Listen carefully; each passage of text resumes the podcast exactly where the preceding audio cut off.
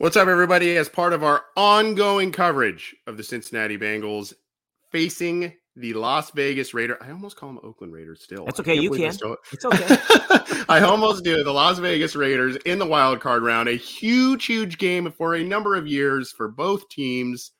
I've got a special guest from the BLEAV in Podcast uh, Network, Dennis Ackerman, who co hosts the BLEAV in Raiders podcast with former Raider Stanford Routt. We're going to talk a little bit here about the upcoming matchup. Dennis, thanks for joining me today. How you doing? I'm well, Anthony. Thanks so much for having me on. Hey, was that Ken Anderson in your montage? It was. Former, yeah, former was. Bengals quarterback. Yeah, yeah. Nice. Yeah. Well, I'm old enough to remember he was the first Bengals quarterback uh, that I remember. Him and was it? I think Isaac Curtis was their wide Oh, yeah. receiver. so Yeah. I go back a little bit of ways. But yeah, the Bengals had some good teams in the 70s. Uh, the Raiders and Bengals faced off. I remember a few times in the 1970s in the playoffs. Yeah, the Raiders, I I think got the best of that. Um, as has been a little bit of the the case with some with some recent big games. And look, I I I want to talk about this year's team. I want to talk about this game. I want to talk about matchups and all that kind of stuff. I, I appreciate your time. I'm going to be considerate of it. I, I do want to go back because you you kind of I wasn't going to ask you this, but now I guess I am because you you went in the wayback machine with Ken Anderson and Isaac Curtis and whatnot. Look, I, I don't know what Raiders fans think of this whole curse of Bo Jackson thing, but it is a kind of a a real palpable thing among the Bengals fan base. Obviously, Bo Jackson suffering that that horrible hip injury in the playoff game. In that game, the Raiders still ended up winning. The Bengals have not won a playoff game in 31 years since. Seven other tries, had the lost decade in the 90s. How do Raiders fans look at that moment? The curse of Bo Jackson. Do they even care about it? I don't know. I, I guess from the other side of the fence, I'd like to get your take on that. You know what, Anthony? That was 31 years ago today, and it was at the LA Coliseum when the Raiders were uh, based here in LA in Los Angeles, and I was at that game.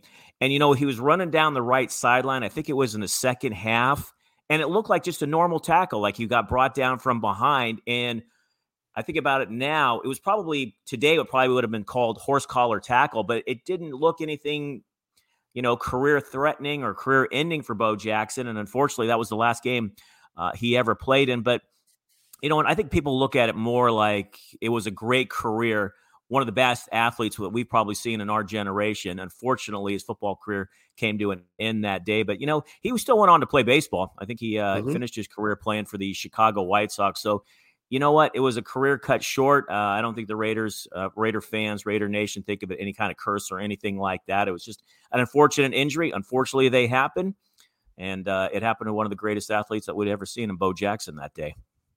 I remember as a young kid in Orange County, the the Anaheim Stadium was hosting the baseball All Star game, and I went to a, a like a practice the the day before, and Bo Jackson. This was like 89, 90, something like that. So right before the injury occurred, just was walloping the ball out of the park and doing all kinds of crazy stuff. And I just remember Bo Jackson just going, "Oh my gosh, this guy's just ridiculous." And obviously, growing up playing Tecmo Bowl on on the old school Nintendo, Bo Jackson was a, was the uh, the all star in that game. So anyway, I kind of wanted to start there. Anthony, And- did and he hit a home run in that All Star game?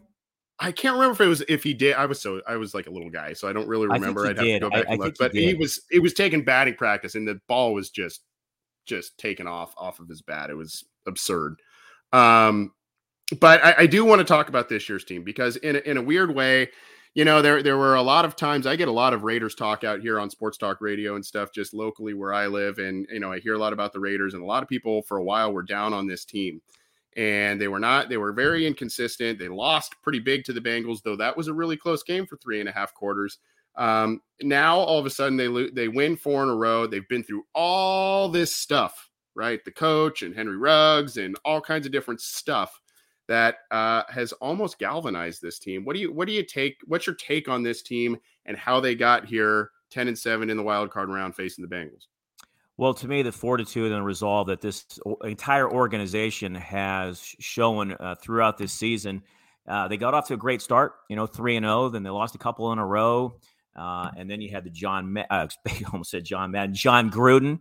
Then you had Henry Ruggs, Damon Arnette, and then Nate Hobbs just a couple of weeks Yeah. ago. At one point, Anthony, they lost five of six, and at that point, they were six and seven, and they just looked a complete mess. And at that point, they had to win four in a row just for a shot at making the playoffs. I didn't think it was possible. My co host, Stanford Routt, and I had basically both written them off. We'd written off Derek Carr coming back, Rich Bisaccia, we didn't think was coming back. And then out of nowhere, they had put together a four game winning streak. They beat Cleveland, then they beat Denver, they beat Indianapolis on the road, and in that Sunday night thriller, uh, what a game! I think it might have been the game of the year in the NFL, knocking off the Chargers to claim uh, the fifth seed. And you know, those four wins are by combined 12 points. And I know a lot of people are down on Derek Carr. You know, he's basically he's split this fan base 50 50.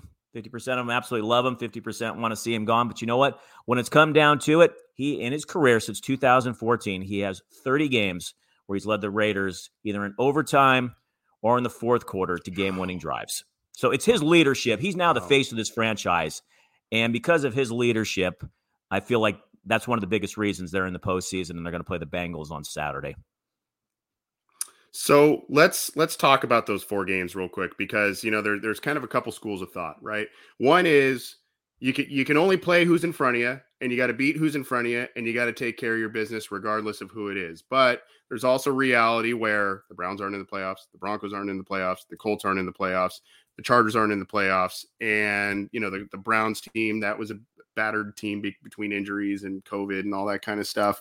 Um, I guess my my question with that is, I, I personally am impressed with the four zero oh finish to the season for the Raiders, despite who they played. But I, I think there's also an argument saying, well, they kind of they kind of lucked into some teams that maybe were struggling or did not make the playoffs. What would you, what would your response to that be?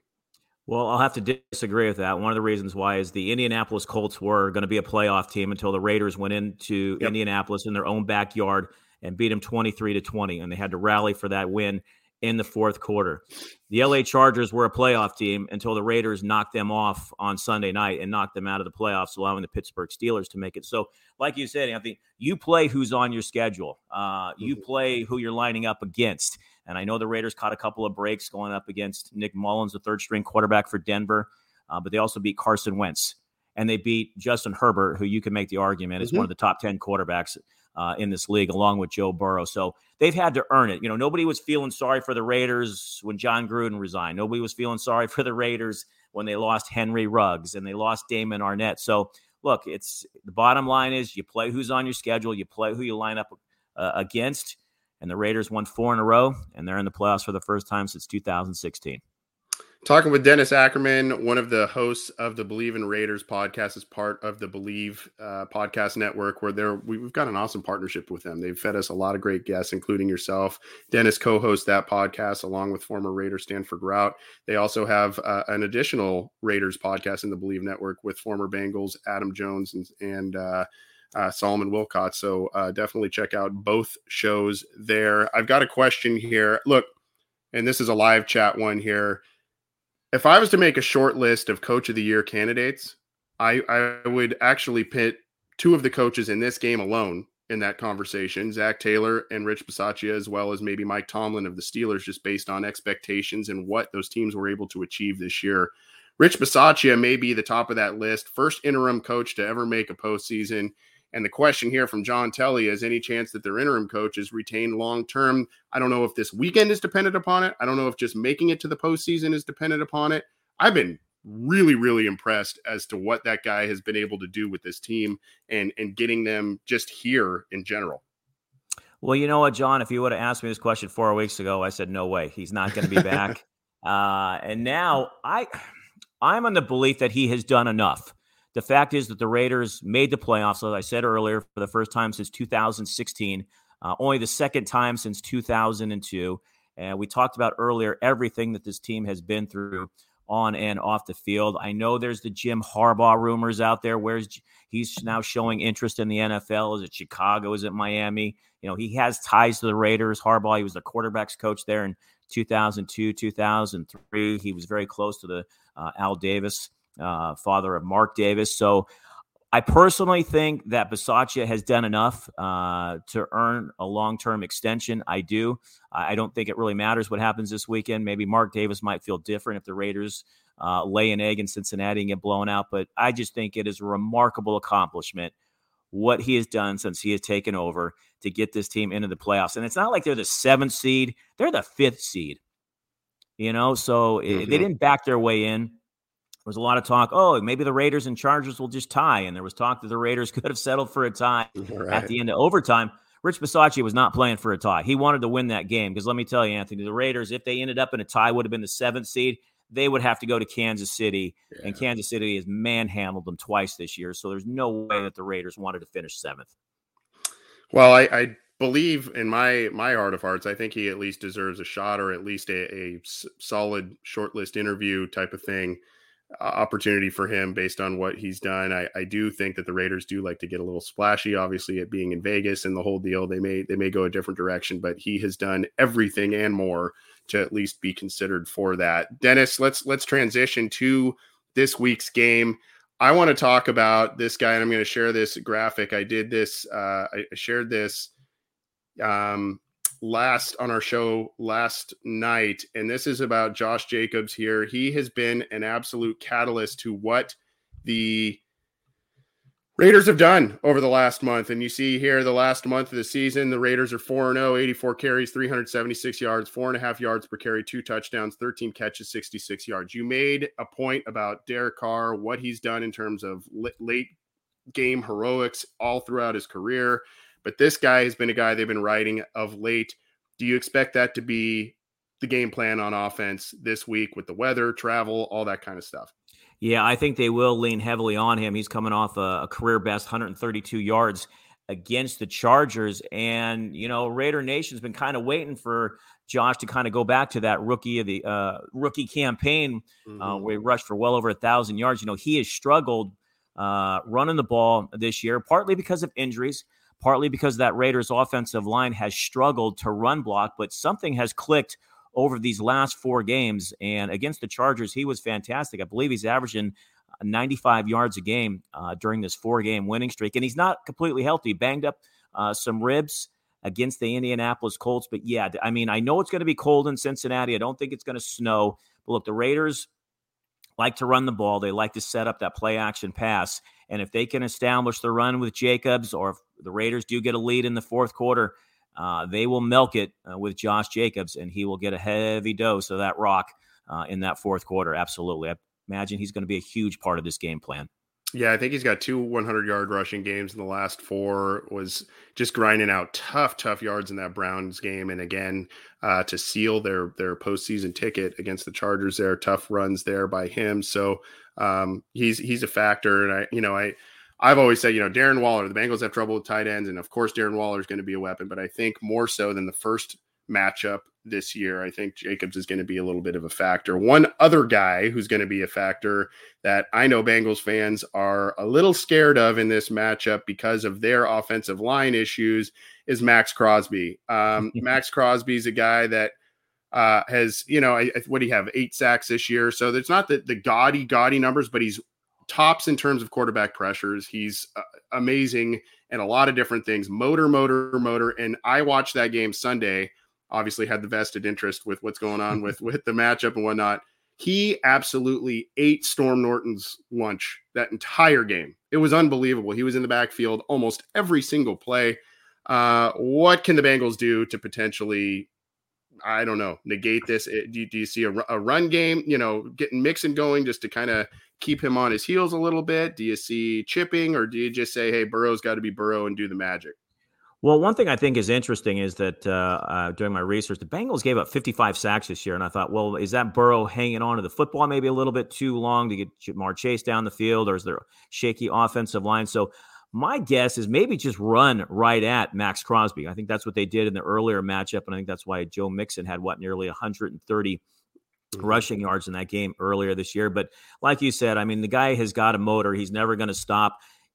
He only had the eight sacks. You could say, well, that's not very many, but I believe he led the NFL in quarterback pressures. Yeah. And what he does also on the other side of that defensive line he loosens things up for Yannick Ngakoue, who was in double figures with sacks. So when you put those two on the field together, they do a great job of pressuring the quarterback. Now, the Raiders do not blitz a lot. I believe they blitz about 15% of the time, which is bottom in the NFL. So they rely on that front four.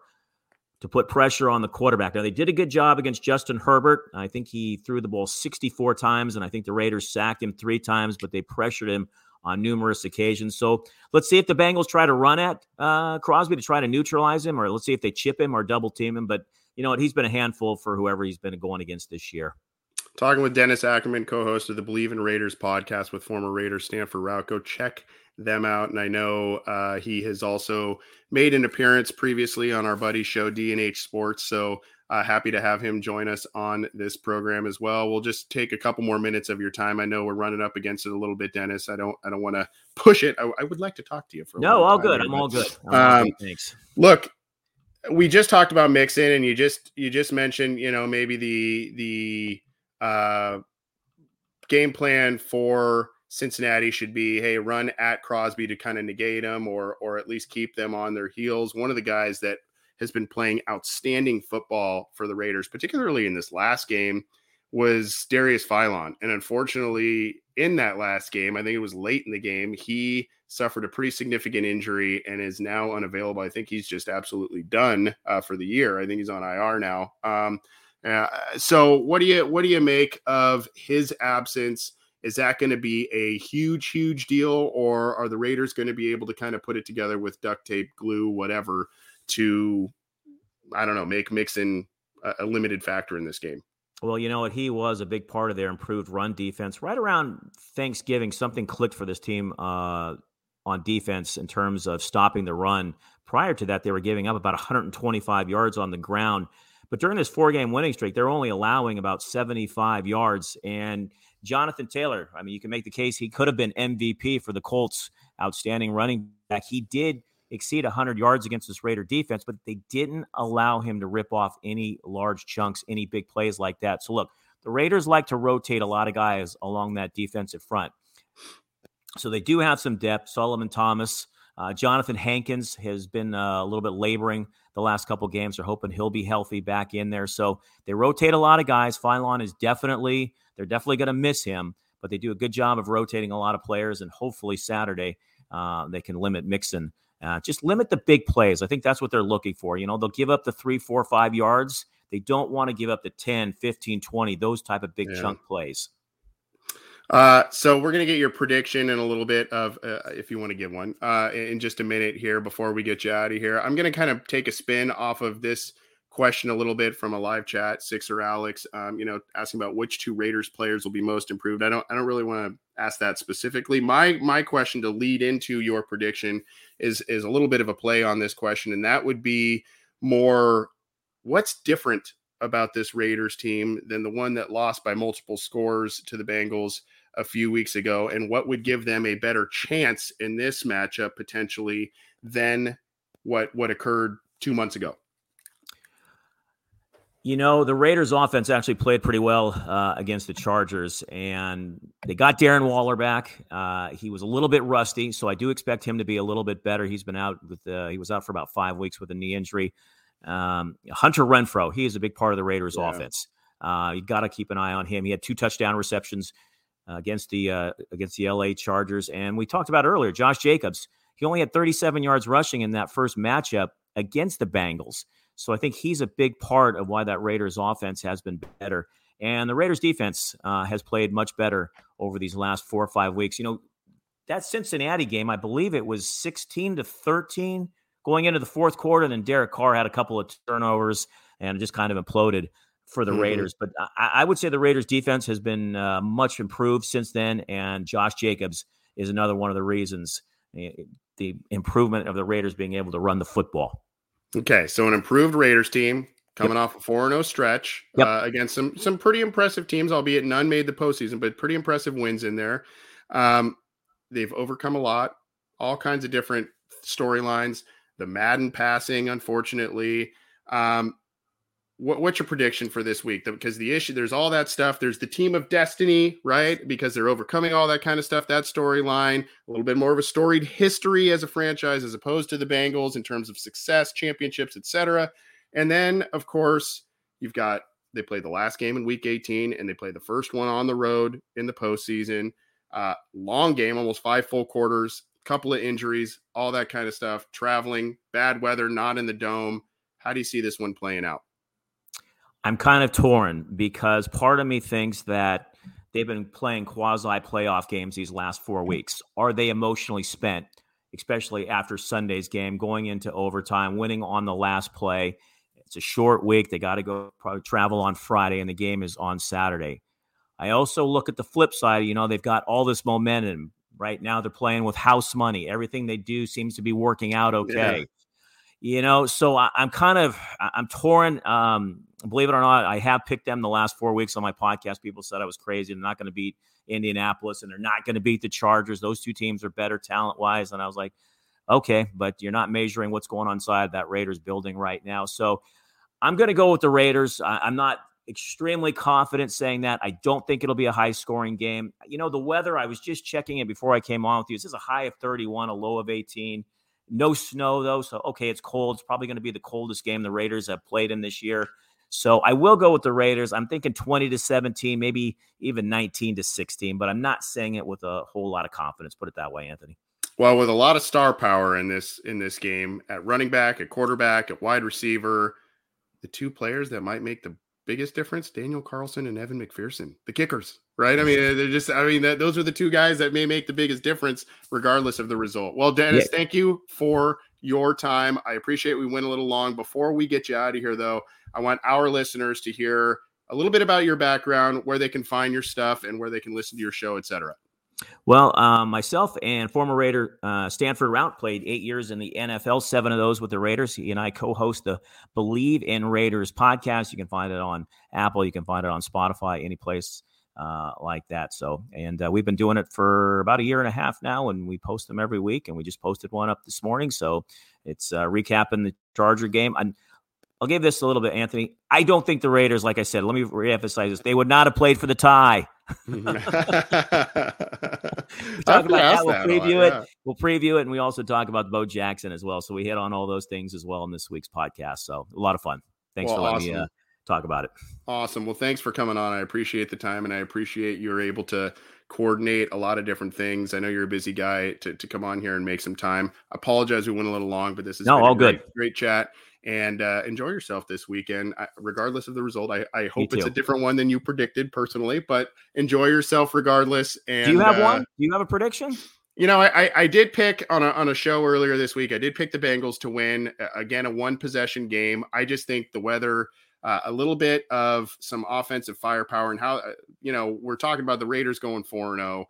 Uh, the Bengals this last month have also engaged in a lot of playoff type games, big wins against the Ravens and the Chiefs and all kinds of, and then they they sat this last, you know, sat a lot of guys this last week. But um, so I think they've got a lot of things in their corner too. But I, I, you know, we've seen this team stumble in in big games before the Bengals. Uh, but I, I I just like to think that this is a different cast of characters and a little bit of a different mindset at coach, quarterback, etc that maybe won't allow them to do that. Um, I, I, think it's going to be an entertaining game. I think it's going to be a close game, maybe closer than either fan base would like. But uh, like you, I, have got a, a, close Bengals win, though.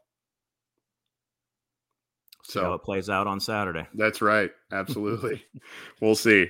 Uh, Dennis, thank you very much. Take care. We'll catch up again with you soon and enjoy yourself this weekend. Thanks a lot. Thanks for having me. Appreciate it. Absolutely.